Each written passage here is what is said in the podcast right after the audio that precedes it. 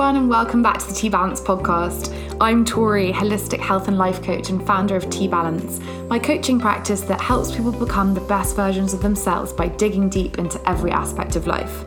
And this is my podcast where I chat to many incredible souls about all things balance, wellness, nutrition, information, sex, and much more. Last week, I spoke to psychotherapist William Pullen. William believes that change comes about by clearing a path to where we want to be, not by forcing our way through to it. And he has formed his own theory called dynamic running therapy. Many of you have messaged since listening to the episode saying how much this resonated with you and how you have had many non regrettable runs this week, which I am very happy to hear. I'm so excited about today's podcast because we're talking about sex, and I haven't yet done that on any of my T Balance channels. The wonderful Kate Moyle is here with me, and Kate is a COSRT accredited psychosexual and relationship therapist. She works empathetically with people to recognize their personal understanding of their sexuality and sexual health, with the view that issues have roots in psychology, emotion, the physical body, and a person's history and culture.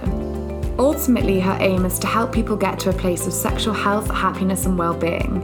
And today we are talking about sex in this modern day, how to break down sexual fears, and the importance of communication. Let's get to it, and I hope you enjoy the episode.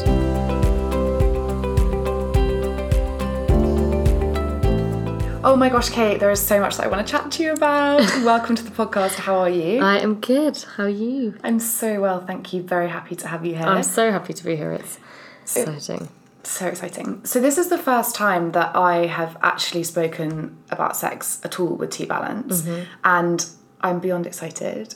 Can't wait for you to enlighten us with everything. And I'm not even sure why it hasn't been something that I've discussed before, but perhaps that'll be something that we can discuss. Yeah, definitely. Um, anyway, so introduce us to you and how you got into being a psychosexual therapist. yeah, so I suppose the, the first thing to say is a psychosexual therapist is a talking therapist who specializes in difficulties with sex and sexuality. Um, I'm also a relationship therapist, so I work with couples. But for me, I try not to separate the kind of sexual and relationship side of things, which is why I trained independently in both, and that means that I can kind of merge them together. Um, completely kind of obviously understanding the impact of sex on relationships and relationships on sex. Um, And so my background was in psychology, so I've, to be honest, always thought I would end up in some kind of psychology career. I don't think it's a surprise to anyone that I've become a therapist. Um, I was always the person kind of growing up and at school was listening to everyone else and helping everyone else and talking it out. Um, so really, I think it's always kind of been a part of me. Um, and then I trained initially as a psychosexual therapist and then as a relationship therapist. And I've been practicing in London ever since. So since 2013. Amazing. Yeah. Wow. What a journey it's been for you. It's been amazing, you know, personally and professionally. Yeah. Um, I am lucky enough to say I really think I have the best job in the world. It's incredible to work face to face, you know, in person with people and to help them to create change in their sex lives. And that's really what it's all about. Totally. Oh my gosh, so cool. So we're going to kick off with the question of is there such a thing as a healthy sex life? There absolutely is such a thing as a healthy sex life, but the thing that it isn't is a one size fits all approach to sex. And I think that all of the advice that people look for and read um, and kind of want to know the answer to are how do I get a healthy sex life? Now, for me, that comes in the, the you know individual shape of that person and what the most important thing for me about a healthy sex life is is that you shouldn't be having should sex. So mm-hmm. it's all about having the sex that you want to have, enjoying what you're doing, that all good sex starts with enthusiastic consent and that it should be pleasurable and fun. And really that kind of creates the model of a healthy sex life. And I think the thing is is that too many people feel actually they don't have the correct education about sex, that they don't know their bodies well enough, that sex and shame and embarrassment are intrinsically linked, that they have had negative sexual relationships with other people, and that they don't know how to change that, or they get stuck in something that they don't know how to change and how to create a difference with. Mm, absolutely. And it's really interesting what you say about, you know, people who may have had bad experiences or you know, negative experiences mm. with sex and how that then from one relationship perhaps moves into another relationship. And do you have any sort of tips for people who perhaps have had a bad experience in one relationship and perhaps then are blocked in ways mm. going forward? Yeah, and I think the first thing to think about is what about that experience or collection of experiences or relationships don't you want to carry forward? So, what is it you're working about? Your yeses and your nos. Now, obviously, I'm going to be an advocate of therapy and going to kind of work this through with someone who is able to help you and knows what they're talking about and is able to kind of go into that space with you. Um, but some people might not want to go to therapy. They might think that they just need to kind of work some stuff out for themselves. So I think working out a what is sexually pleasurable and enjoyable for you, what you don't like, what might, for example, trigger you or what you don't want to repeat, and also understanding is it the dynamics of the relationship or is it actually something physically that's going on with sex? Mm-hmm. And if it is something to do with the physical act of sex, for example, not enjoying sex, establishing a good relationship between yourself and your own body is a really important place to start. So it's all part of that kind of self education side of mm. things. And the other part of it is exploring sex and what it means to you. Now, for me, sex isn't just intercourse, it is this very kind of circular, rounded, play focused, kind of meaningful, not just the what of you're doing, but why you're doing it model. And I think that quite often we can kind of think that sex means something to us, and actually we find out it's something completely different. And I mm. think that exploring that, and there are so many great podcasts and books and articles and TED Talks around that going and listening to what everyone else is saying about sex can be hugely enlightening. Mm, because I think that, you know, even though there are so many outlets of things which we can go to to find information on sex, it's still a kind of not spoken about in so many ways hmm. topic. Or certainly, I know that, you know, I'm just trying to think about why isn't it something that I have spoken about when Yeah. I'm taking a really holistic approach to helping people and bettering their lives. Like, you know, I look at relationships, but predominantly one's relationship with themselves, and I don't cover sex in that. Your career, your purpose, your spirituality, your food, and your exercise. But why isn't sex the, th- the sixth one? Hmm. Why isn't sex? Yeah, exactly. Yeah. And it's just, I mean, I'm, I, I'm I'm not sort of educated and trained in it like you, but yeah, I'm. Just, why aren't I? Like, why wasn't it part of my training? Yeah. Um, so yeah, it's really interesting, and I think that for sure there is definitely some sort of not um, stigma around talking about sex, but people definitely like some people are really really open, and that's great. But some people really really struggle to talk about sex and articulate what's going on. And actually, you know, this leads me quite nicely onto communication because I know that that's such a huge thing Yeah. within a relationship and how do you communicate like let's say for example someone's been in a relationship where there haven't been there hasn't, there hasn't been a great sort of sexual experience and then going into another relationship and actually as you mentioned it's about sort of figuring out what does and doesn't work for you.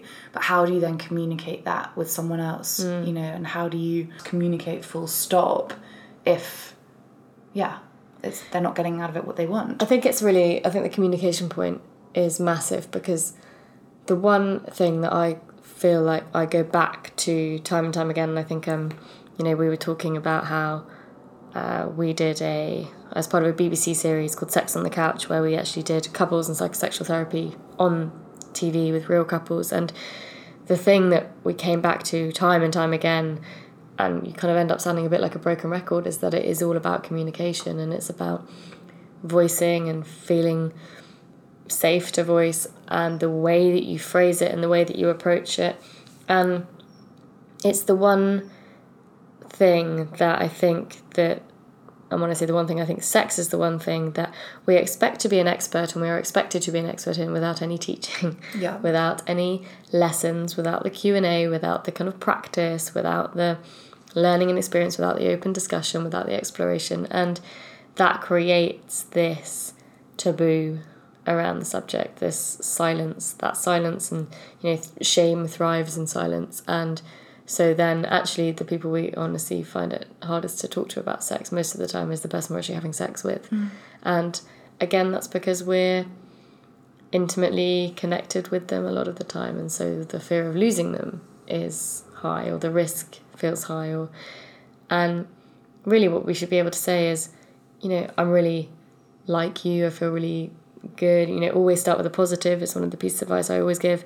Um, I'm really enjoying what we're doing, but can we change this slightly? Or it felt really good when you did that. Could we do more of it? Um, actually, when we tried that position the other night, it didn't feel that good for me afterwards. Or actually, I prefer us if we tried something else. Now, if we're leading with a positive, what we're doing is we are creating a more open dialogue. If we start with a criticism or a negative, when you did X, it made me feel, let's use the word bad here, insert word.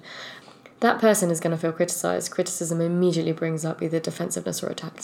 So we need to be considerate about how we are approaching. None of us like to feel criticized. We don't like to feel belittled. We don't like to be told we're not good at things. Mm. And especially when it's in that taboo, kind of very friction um, based, kind of uncertain, insecure space. And when I say insecure, that we just, a lot of us don't feel secure about kind of being in that sexual space and just being open to seeing where it goes.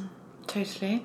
And actually, you're so right about really, really focusing on the positive before going to the negative because when people get their defenses up in Mm-hmm. any situation, actually, this is for communication full stop. Yeah. But if people get their defenses up and then their sex drive, I imagine, is also going to plummet as well because when you get into a state of sort of stress, is that right? When cortisol's released, Mm. Yeah. your sex drive is kind of minimized. and the opposite. So what we see is that um, sex can have stress relieving um, boosts of neurochemicals Okay. and hormones, and so that they can actually um, impact things like uh, lower blood pressure and lower stress hormones. So cortisol being one. Okay. Um, we see that things like touch, so oxytocin, the um, kind of neurochemical that is critical in bonding, so um, things like breastfeeding, orgasm, skin to skin, hugging, why we talk about kind of mothers having their babies kind of put straight on their chest straight away. Um, that huge rush of oxytocin that goes with that does play a critical component in adult bonding as well. And we know that kind of having a hug or feeling physically close to someone is soothing, is connecting. Absolutely. That's so interesting. I honestly find it fascinating. So, so fascinating. I think I also wanted to like tap on the point that you said earlier, like why, you know, why is sex kind of left off the curriculum in, you know, coaching trainings or therapy trainings, you know, why is it something that you find yourself not talking about with your clients? And I think um, one of the things that we need to start addressing is that sexual well-being is a part of holistic well-being, that it is there we it's not a separate entity. Sex isn't this kind of separate part of ourselves that we sometimes tap into. It is an integral part of being human and that is even if we are someone for example who identifies as asexual and sexuality is not a part of our lives but in a way because we're defining it that way that definition is acknowledging that in some way there is some part of sexuality present even if it's not something that we are kind of acting on. Yeah. um, and that well-being you know and sexual well-being is critical to holistic health. And i massively see that as a therapist because mostly i'm dealing with people that are really struggling with sex and i see the impact on self-esteem on relationships not just with romantic or couple or sexual partners but with friends with colleagues um, lack of confidence uh, physical health changes, um, self image, body image, and the reverse can also be true. And um, I think Boots have just done a big campaign actually where they have just released a range of sexual well-being products in store and online. Um, I've been launching that with them, and basically the the point being that things like sex toys belong on the shelves alongside other well-being products that they are pleasure products and that pleasure is a part of what our body is designed to experience and that it shouldn't be kind of hidden away anymore or something that you can only buy from certain stores that it's in line with other aspects of well-being rather than kind of hidden behind It's so interesting, and can we just go back to the whole thing of um, education? So, obviously, education for coaches and things, but education in the school system, or where do you think the education needs to come from? Does it need to be from parents to children, or schools, or does it need to be part of the? Um, I, I don't even remember what we were taught about sex at school. Like, I, I honestly don't. I think we watched a video once or something. oh no like- and it was probably a childbirth video which which obviously terrifies you. it terrifies everyone Contraception more than anything yeah, else. exactly. Um, no, I think um, so. Sex education needs to come from everyone. Um, we've seen a kind of change in the sex education laws, which means we are going for a more inclusive um, relationships and sex education model from next year, which is fantastic. Finally, um, but you know, I think a lot of us, particularly um, of a certain age, were taught sex education uh, which was basically reproduction education from a teacher that felt really uncomfortable to be there, someone that we would see on a regular basis. And so, if that teacher felt really uncomfortable, we were going to feel uncomfortable. You kind of connect those feelings, and that's not that teacher's fault.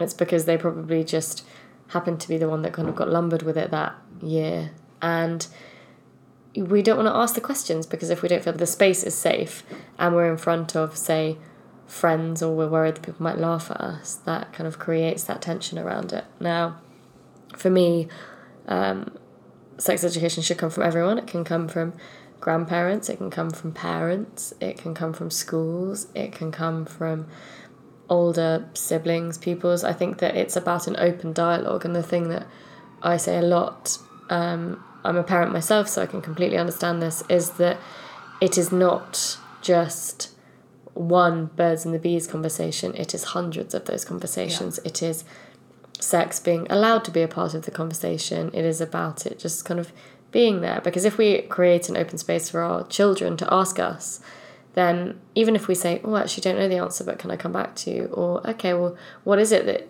has interested you about that? Or why is it that you're worrying about that? Or where did you hear that? Or then what we're doing is we're saying, You can come to me to have that question answered, not I'm too embarrassed to ask mum, so I'm going to go to Dr. Google, and Dr. Google is going to lead me to potentially a not correct information, but mm, you know, models of sex that aren't necessarily representative of Down real life hole. sex. Yeah, exactly. Yeah. Oh my gosh. Yeah, you're so right. But so it's, I guess it is quite a tricky one though, because I was just thinking about the people that were teaching us about sex at school. They were also probably taught about it from people that were also embarrassed or even more embarrassed Yeah, because they were the. Mm-hmm. generation before. So there is this massive thing, isn't there, which is sort of coming, like filtering, filtering down. Yeah, absolutely. And you know, it's this is the thing that it is no one's fault. Um, Yeah. But it kind of all comes back to like Victorian Britain. It's just passed down and passed down and passed Yeah. down. And you know, the reality being that the thing that has transformed life is the internet, is technology. You know, the the iPhone being 10, 11 years old, accessibility to this information, and we are not then in control of what young people can access and so Yeah. We have to in some way take some control over that.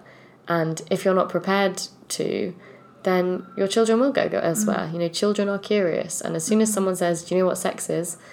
they want to know the answer. And they don't want to be like no because that's embarrassing. Exactly. you know children you if you ever watch kids kind of having those conversations everybody likes to pretend that they know everything obviously even though they can't. And i think that giving children the right information you know that sex starts with enthusiastic consent that there are contraception options available that there is a legal age at which it should be happening that everyone should be enthusiastically involved and can change their mind at any mm. point that it should be fun. You know all of these points are really critical mm. and that it's about you know we're back to that word holistic it's about a holistic education about sex and relationships And I think actually just something that I've um, picked up from what you were saying there is about the legal age, and I think that um, having laws around sex that is such a natural process, the whole having a law around it and then breaking the law if you're having sex outside of it. What do you think about that? I think you know the law is there for a reason because it's the it's about the decision making process. But I think that children need to be informed. And also, we see a huge problem at the moment with, for example, you know, young people below the age of consent exchanging things like images and sexting, and without knowing that they're doing something mm. which is illegal, and they should be told about that. They should understand what they're doing, and because you know, we see that things like revenge porn laws are now coming up, or yeah. that people can be, you know, prosecuted for these kind of things, and actually a lot of the time they're just going into it without the education and without knowing necessarily mm. what they're doing or you know they know why they're doing it but without realizing that actually what they can be doing is criminally offensive yeah oh gosh yeah you're so right the education for teenagers is just imperative imperative, imperative. but also for parents you know because mm.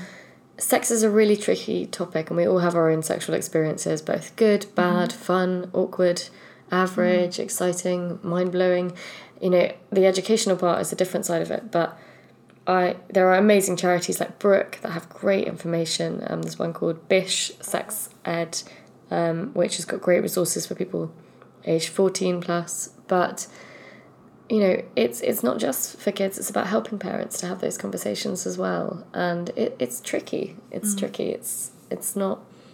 It's given special treatment, and that special treatment actually is quite damaging. Yeah, totally.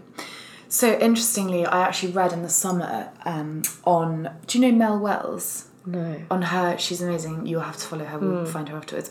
But I read on her Instagram um, back in the summer that Gen Z are having less in-person sex than ever before, but that the online sexual stimulation is at the highest it's ever been, yeah. thanks to porn, booty pics, and Snapchat, etc. And that is where it's literally like, oh my gosh, people are getting it so wrong in so many ways. Well, I just think actually, you know, we're not going to change the world. We're not going to get rid of technology. Mm. We have to adapt to.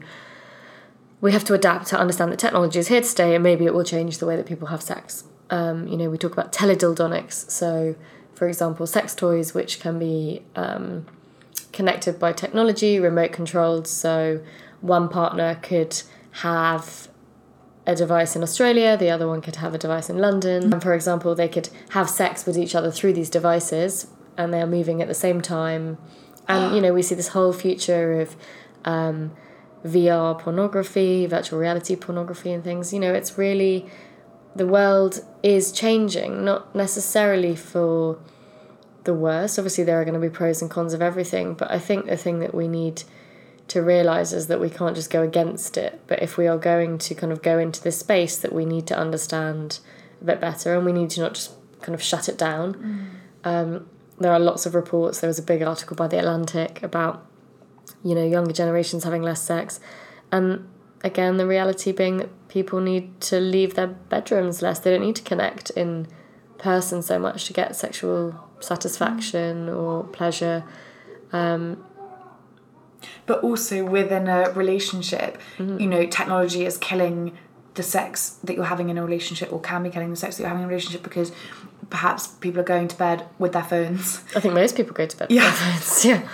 Yeah. but literally like with them on, I'm I actually have made such a pact to when I get into bed just put it on airplane mode and like yeah. maybe I'll put on Harry Potter before I actually go to sleep. But but yeah, Stephen Fry's voice is so soothing, so soothing. Um, Tell everyone to listen to it. But I think that um, you know there was a study done years ago, and I keep finding myself talking about the study at the moment, so I must find out who it was by. But that said that if you had a TV screen in your bedroom, that you were um, people who had TVs in their bedroom reporting having less sex. Now, the reality is most of us have a minimum of basically two TV screens in their rooms with them when they go to bed. And we are kind of touching our phones kind of first and last thing, even if we're in bed with someone else, and that's quite sad. And so, what we need to do is make rules and manage our relationships with our tech mm. and impact and think about because it is so automatic that we have five minutes, we pick up our phone, we are getting into bed, we just check before we get into bed, we set our alarms, our alarms are on our phone. You know, our phone is the gateway to everything. Everything. And it's quite invisible how in the way it's got. Yeah, you're so right, it's become the norm, hasn't it? Mm. How, like, how, if you lost your phone for a day, it would make you quite stressed. Yeah. I mean, I have to say I quite like it if I lose my phone for a bit. But yes, I know but what you mean. Ultimately, general, like my phone has my my calendar, my parking, my this, my that, whatever it might be, as well as my communication Mm-hmm. with everyone. So yeah, it's got loads of things on. Love how parking comes right up there with must haves on my phone. Was like the top of your list. Okay, so I've got a few questions Mm-hmm. from our lovely listeners, and the first one is is I am wanting more sex than my boyfriend. Like, is that normal? It's completely couple dependent. You know, Yeah. sex drives, our libido, are impacted by everything else that we've got going on in life. You know, they are in the context of us as a person. So if we're really stressed, some people might kind of try and have stress relief by having sex. Others might find that their sex drive is completely plummeted. That we are going through something where we've had, for example, a bereavement, and so we're feeling a loss, and so there is an impact on that. That we are really preoccupied, that we have young kids, that we have been unwell, that we're in pain. That I think also this traditional idea of kind of men always wanting more sex than women, you know, I see a lot of couples where that's the other way around. And I think the problem is the word normal. Yeah, you're so right. And actually, so many of these questions are: is it normal? Yeah. If and actually, there's no normal, but I guess it's just lovely for people to have. Yeah, there, there is no normal. I think, you know, we go back to the word that we started with on this podcast, which was healthy. And I think I prefer that now.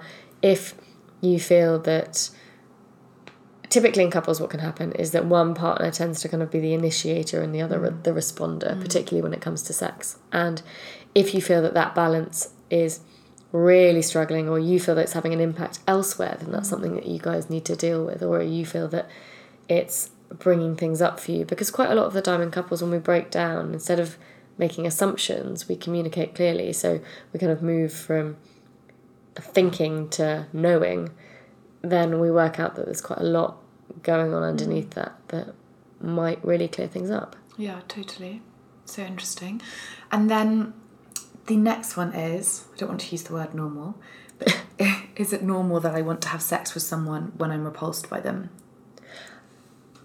Again, normal Yeah. is tricky. You know, we could be simultaneously kind of like quite repulsed but also aroused by someone. And I think the thing that I think when I hear that question is the opposite of love isn't hate, it's ambivalence. And you know, repulse is quite a passionate word, it's quite a strong word, and there's quite a lot of feelings invoked with that. So I think it would be about wondering, you know, what's going on about that? What is it that kind of simultaneously like pushes me away and draws me towards that person? Mm. But I think that, you know, so often we're like love and hate and but those are both strong, passionate emotions. And that's such a fine line. Yeah, such a fine line. You know, they're completely kind of, you know, we can simultaneously, you know, love and really despise this, a person in a moment and then kind of go back to loving them an hour later. Um, but ambivalence is that kind of neutral, not bothered.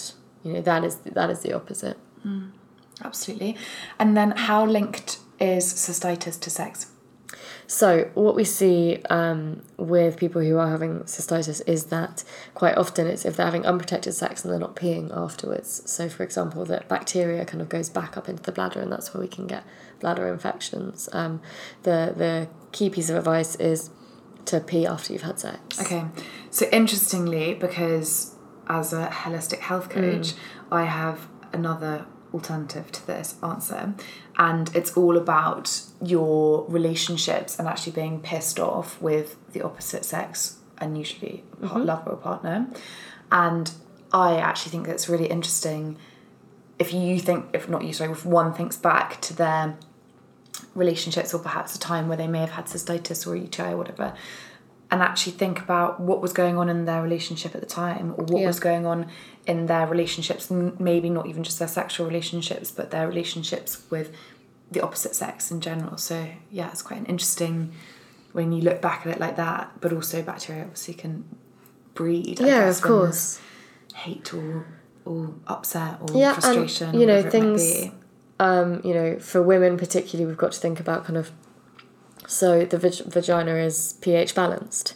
So, for example, things like contraceptives can change that um, pH balanced. You should make sure you never use any kind of scented body washes or anything like that. But in thinking about if you are out of balance or if your body is out of balance, that things like your vagina might be really impacted by that, or if you are prone to cystitis and you keep getting it, it might be worth working out what's going on. Mm. Or, for example, yeast infections or BV, bacterial vaginosis. So we see kind of these kind of conditions, but also the body mind connect is really strong. And if you have, for example, I work with lots of women, particularly women um, who have sexual pain conditions that are unexplained by physical symptoms but they are emotionally distressed. Now, this is a backwards and forwards uh, relationship because there is an emotional impact of being in pain, but there is also a physical impact. But quite a lot of what we call so um, conditions like vulvodynia are unexplained by a physical cause that hasn't been an injury, but they are experiencing pain in their genitals and their labia, in their vulva, and it's really important that we understand what is going on for these people and that we don't just ignore what they're struggling with mm. because it is having a really negative impact on their lives. And actually, in understanding that better and that body mind connect better, it might help to alleviate some of those symptoms. Mm, totally. So, going back to what you were saying about mind body connection, can we talk about the clitoris and the female orgasm and how it's linked to our minds? Yeah, so first thing to say is that the clitoris is not just the kind of external kind of glands that we talk about. It is an entire kind of internal structure and it's actually almost kind of wishbone shaped, as strange as that sounds. So the clitoris is the only organ in the human body designed purely for pleasure. It has 8,000 nerve endings and it is actually a really kind of not dissimilar to um, structure to a penis. So it actually kind of swells when it becomes aroused and it becomes kind of erect. Um, but the part that is outside the body that we see and that most people kind of focus on is the you know the tip of the iceberg, so to speak, um, and positions that stimulate the clitoris are tend to be more sexually pleasurable for women. What are we talking? So either mutual masturbation or touching or oral sex, but also kind of lots of women find that they orgasm better, for example, if they're positioned on top of their partner, if they're having sex with a male partner, that is.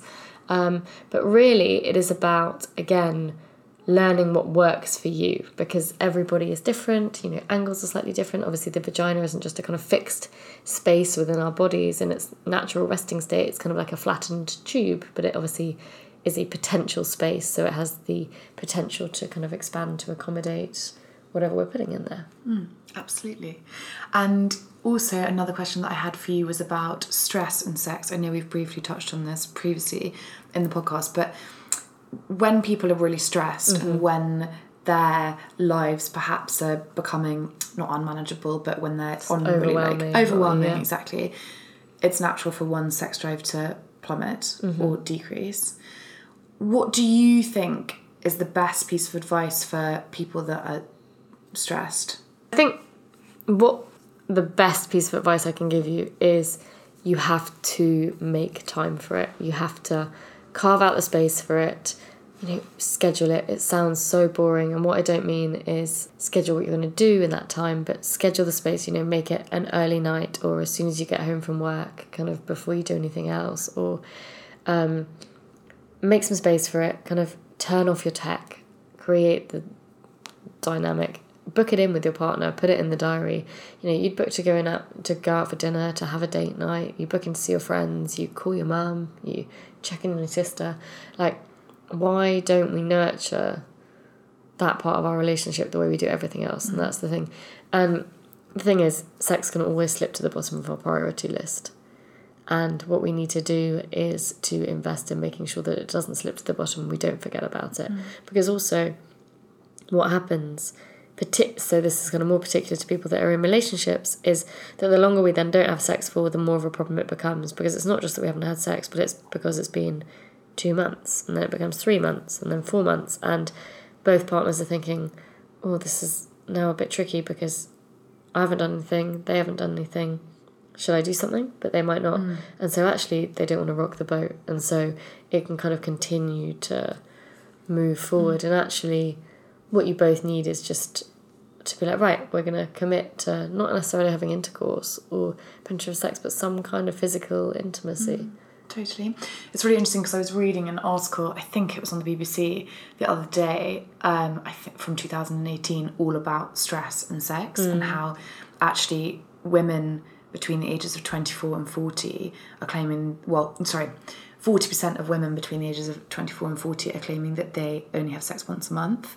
And also, 74% of our UK population in the last year have admitted to being so stressed that they're unable to cope. So I was just wondering, like, I really, really think that there is such a huge link between you know, you look at people in London, or so many of my clients perhaps are stressed, or people that I have in my life, and I can just so see that stress is not only is it deteriorating our lives in perhaps one way, but it's also ruining one's sexual lives as well. Yeah, and I think you know um, the thing is that you know nothing is safe from anxiety and stress. Like it leaks into the other part of our lives, and our sexuality isn't, unfortunately, isn't kind of safe from that. Now, a lot of what I work out with people is you know how do you how do you kind of tune out to turn on? How do you turn off from everything else that's going on to turn on to sex? And what you have to work out is how you can help yourself to do that because if you're dealing with a really stressful work email and then you get into bed and you know you think about your winding down you kind of wash your face brush your teeth get undressed get into bed with your partner and that whole process isn't that sexy you're kind of getting ready for bed you're resting and you're still thinking about that email from your boss and you're like okay yeah well I've got to do that tomorrow or Monday da, da, da.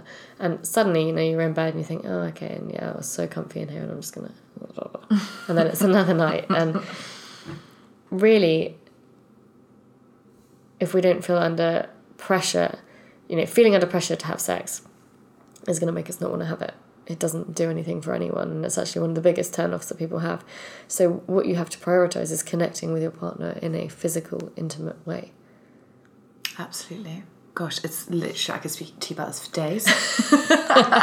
it's such an interesting topic. This is why I have the best job. I know, you really do. Yeah. Okay, so I really want to give our listeners some takeaways from this. So, what would you say your best tips are for someone who perhaps is really struggling with their self confidence or um, you know lacking in self esteem in the bedroom or wherever it might be? What would you say would be your top tips? So, top tips uh, self educate. So, get to know your body. Um, explore touching all over your body, even starting with something really as basic as moisturizing. You know, just understand your body a bit better, kind of give yourself the time and the attention, treat your body in the way you would like it to be treated by someone else. And explore what kind of touch feels good for you. You know, this can lead into masturbation. Obviously, don't use any kind of moisturizers on your genitals, but um, we want to use lubricant. I personally really recommend the Yes Organics range. They're brilliant. They are all natural, um, all organic, no kind of scented or kind of flavored or anything like that. What Um, about coconut oil for lube? Have you heard about that? some people use that. I mean, I personally just can't advocate Yes Organics enough because they are designed purely and we know with the idea that the vagina is pH balance and holding all of that in mind. Um, I think that, you know, get to know your body. There are some also brilliant sex toys out there, especially for beginners. Um, you know, if people kind of are interested in exploring that but don't know where to start, um, there are some great brands. I'm actually the UK sex expert for LELO, who are a really great, um, kind of more high end sex toy brand. Um, and but the important thing is working out what feels good for you, kind of in a relaxed way without the pressure. If you know what feels good for you, you can better communicate that to a partner as well. Um, but self education on a physical level, but also on a kind of thought level and a psychology level. So listen to podcasts, read books, listen to TED Talks, audiobooks, see what people are saying, read articles because you will notice that some things chime with you and some things really don't mm. fit. And I think that when we don't have that much information and education about sex, we need to start filling in that picture in a useful, helpful, you know, correct information based mm. way. Absolutely. For me, it's about allowing sex just to kind of be in your everyday space, kind of allowing it to be there. And you're on the tube listening to a podcast about sex, and you're like, okay, well, I'm just going to work and it can be here. So it's about desensitizing and becoming comfortable with it as a subject. Yeah, totally. Which we've spoken loads about, and I mm. feel like is a really, really important thing for everyone to be. That's the whole point of this podcast, Yeah, right? exactly. oh, okay, well, thank you so much for your time and thank you for sharing all of your wisdom with us. It's been such a pleasure talking to you, so thank you. Thank you.